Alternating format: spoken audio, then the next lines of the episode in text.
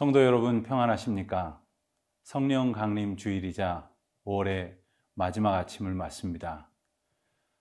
코로나로 인하여 많은 어려움이 있었지만 성령을 기다리던 예수님의 제자들처럼 하나님께서 저희들에게는 은혜를 소망하게 하셨고 다시 복된 아침을 주일로 맞습니다.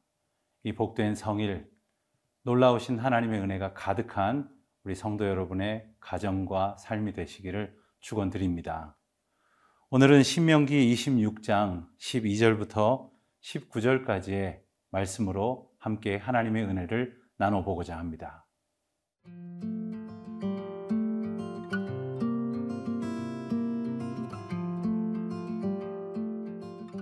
신명기 26장 12절에서 19절 말씀입니다.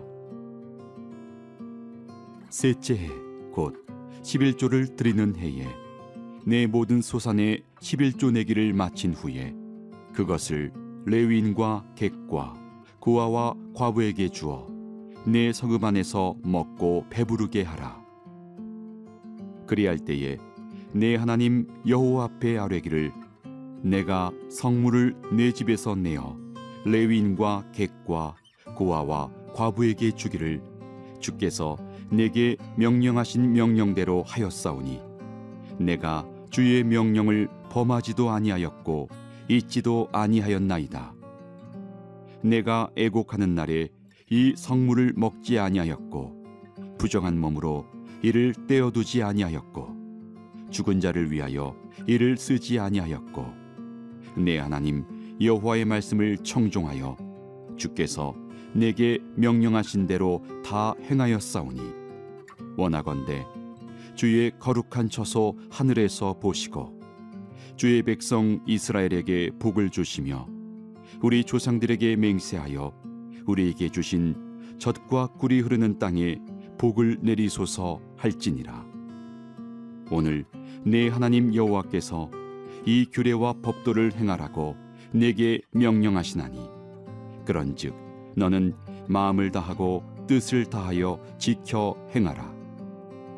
내가 오늘 여호와를 내 하나님으로 인정하고 또 그 도를 행하고 그의 규례와 명령과 법도를 지키며 그의 소리를 들으리라 확언하였고 여호와께서도 내게 말씀하신 대로 오늘 너를 그의 보배로운 백성이 되게 하시고 그의 모든 명령을 지키라 확언하셨느니라 그런즉 여호와께서 너를 그 지으신 모든 민족 위에 뛰어나게 하사 찬송과 명예와 영광을 삼으시고 그가 말씀하신 대로 너를 내 하나님 여호와의 성민이 되게 하시리라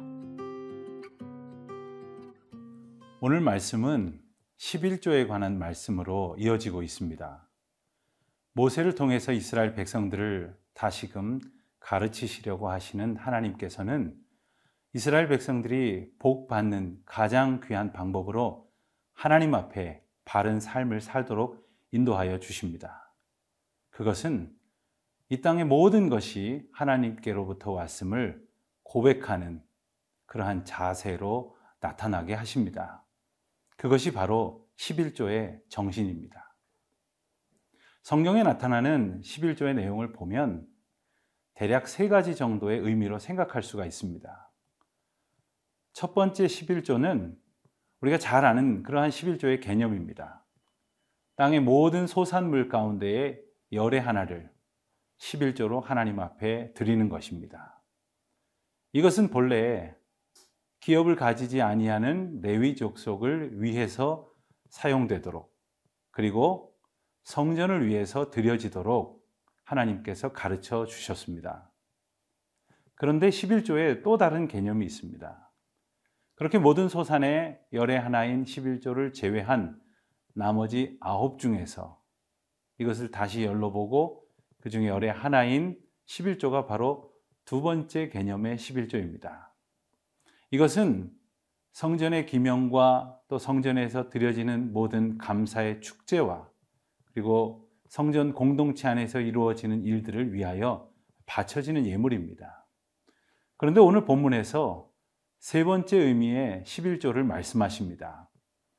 이것은 첫 번째, 두 번째와 달리 또 다시 다른 의미로 드려지는 것이 아니라 두 번째의 11조가 3년마다 하나님 앞에 다른 의미로 쓰여지도록 규례로 정해 주신 것을 의미합니다. 즉, 오늘 본문에서 보는 것처럼 레위인과 객과 고아와 과부에게 주기를 주께서 내게 명하셨다. 이렇게 우리가 이 말씀을 통해서 세 번째 11조의 용도에 대해서 알게 됩니다. 하나님께서는 하나님의 백성들을 통해서 이 어려움에 처해 있는 사람들을 돌보게 하십니다. 그리고 그 돌봄을 통해서 공동체가 온전하여지고 또 하나님께서 기뻐하시는 나눔과 섬김이 귀하게 그리고 널리 퍼지는 그러한 아름다움을 원하셨던 것입니다. 그리고 오늘 본문 말씀에서는 이러한 11조의 고백을 드리는 자가 하나님 앞에 은혜와 복을 소원하라 이렇게 권면하십니다. 여러분 우리가 11조를 드릴 수 있는 것은 너무나 큰 축복입니다. 그리고 이것이 하나님의 것이라고 고백하는 것은 그 어떤 것보다도 소중한 간증입니다. 그리고 그와 같은 은혜의 삶을 살게 하신 하나님 앞에 내가 주의 백성입니다. 내가 주의 은혜로 살고 있습니다. 주여 계속하여 나에게 그 은혜를 허락하여 주시옵소서. 나로 더 깊이 또 더 넓게 주의 사랑을 나누고 증거하게 하여 주시옵소서. 간증하는 소원을 주 앞에 고백할 수 있는 것이죠. 주님께서는 그러한 사람들에게 더욱더 복 주시고 더욱더 은혜를 베푸셔서 주의 것으로 하나님께 드리는 기쁨과 성도와 이웃과 함께 나누는 그 즐거움을 더하게 하십니다. 그와 같은 복된 은혜에 쓰임받고 그리하여 하나님의 놀라운 은혜로 고백하는 우리 모두가 되시기를 주님의 이름으로 축원드립니다.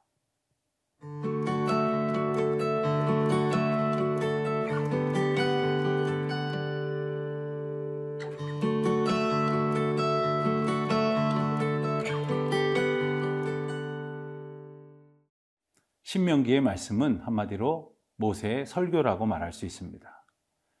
예, 구체적으로 조금 그것을 구분해 본다면 모두 네 편의 설교가 이제 한 책을 이루고 있다고 말할 수 있겠습니다.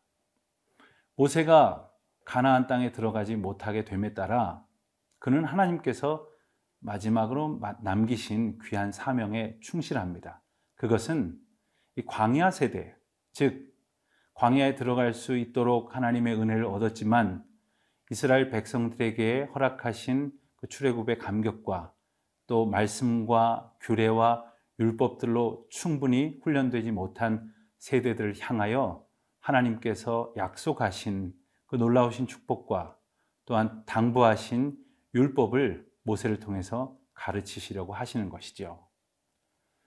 그래서 이 신명기 1장부터 4장까지의 말씀을 첫 번째 설교라고 말한다면 이것은 신명기 전체의 서론이 된다고 말할 수 있을 것입니다. 그리고 4장 말미와 이제 오늘 말씀까지의 본문이 본문이라고 말할 수 있는 두 번째 설교가 됩니다. 두 번째 설교의 요약이라고 말할 수 있는 부분이 바로 16절 이하의 말씀입니다. 16절에서 하나님 말씀하시기를 이 규례와 법도를 행하라 이렇게 명령하셨다고 했습니다. 이스라엘 백성들이 복된 삶을 살아갈 수 있는 것은 하나님의 복의 근원으로부터 이 명령을 준행하는 것입니다.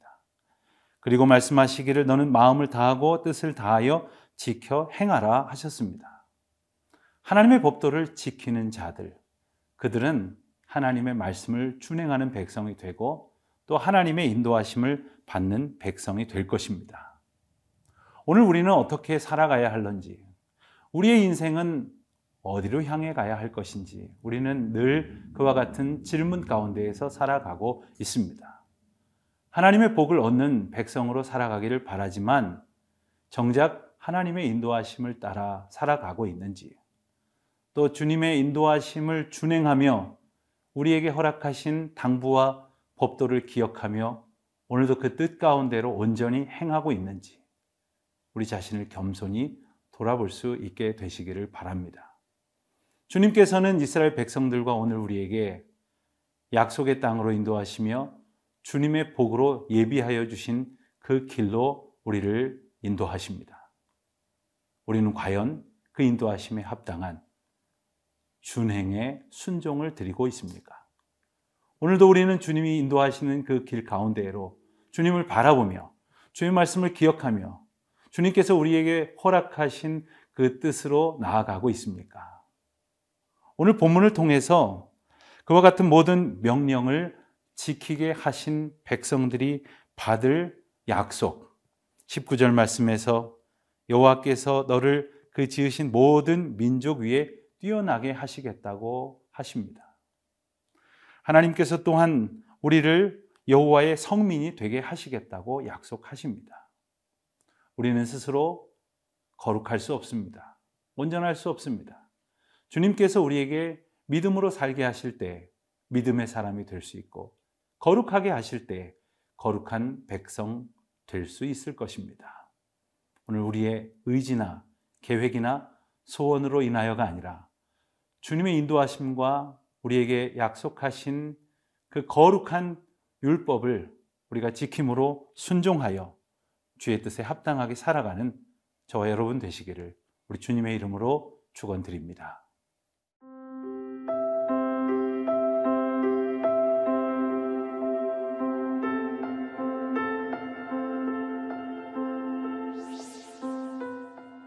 거룩하신 하나님 아버지, 어찌 살아야 할지를 알지 못하는 어리석은 백성의 삶에서 떠나 주님의 복된 은혜의 길로 인도하여 주심을 감사드립니다.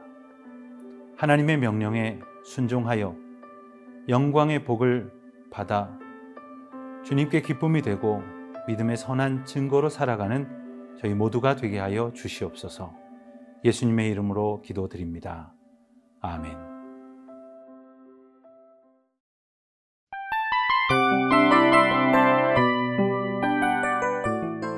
이 프로그램은 청취자 여러분의 소중한 후원으로 제작됩니다.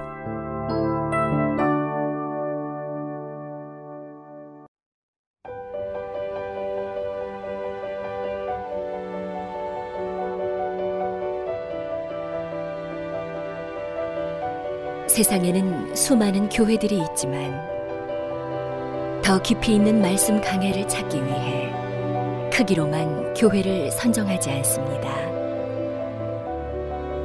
보다 좋은 영적 콘텐츠를 더 많이 나누기 위해 방송비를 받지 않습니다.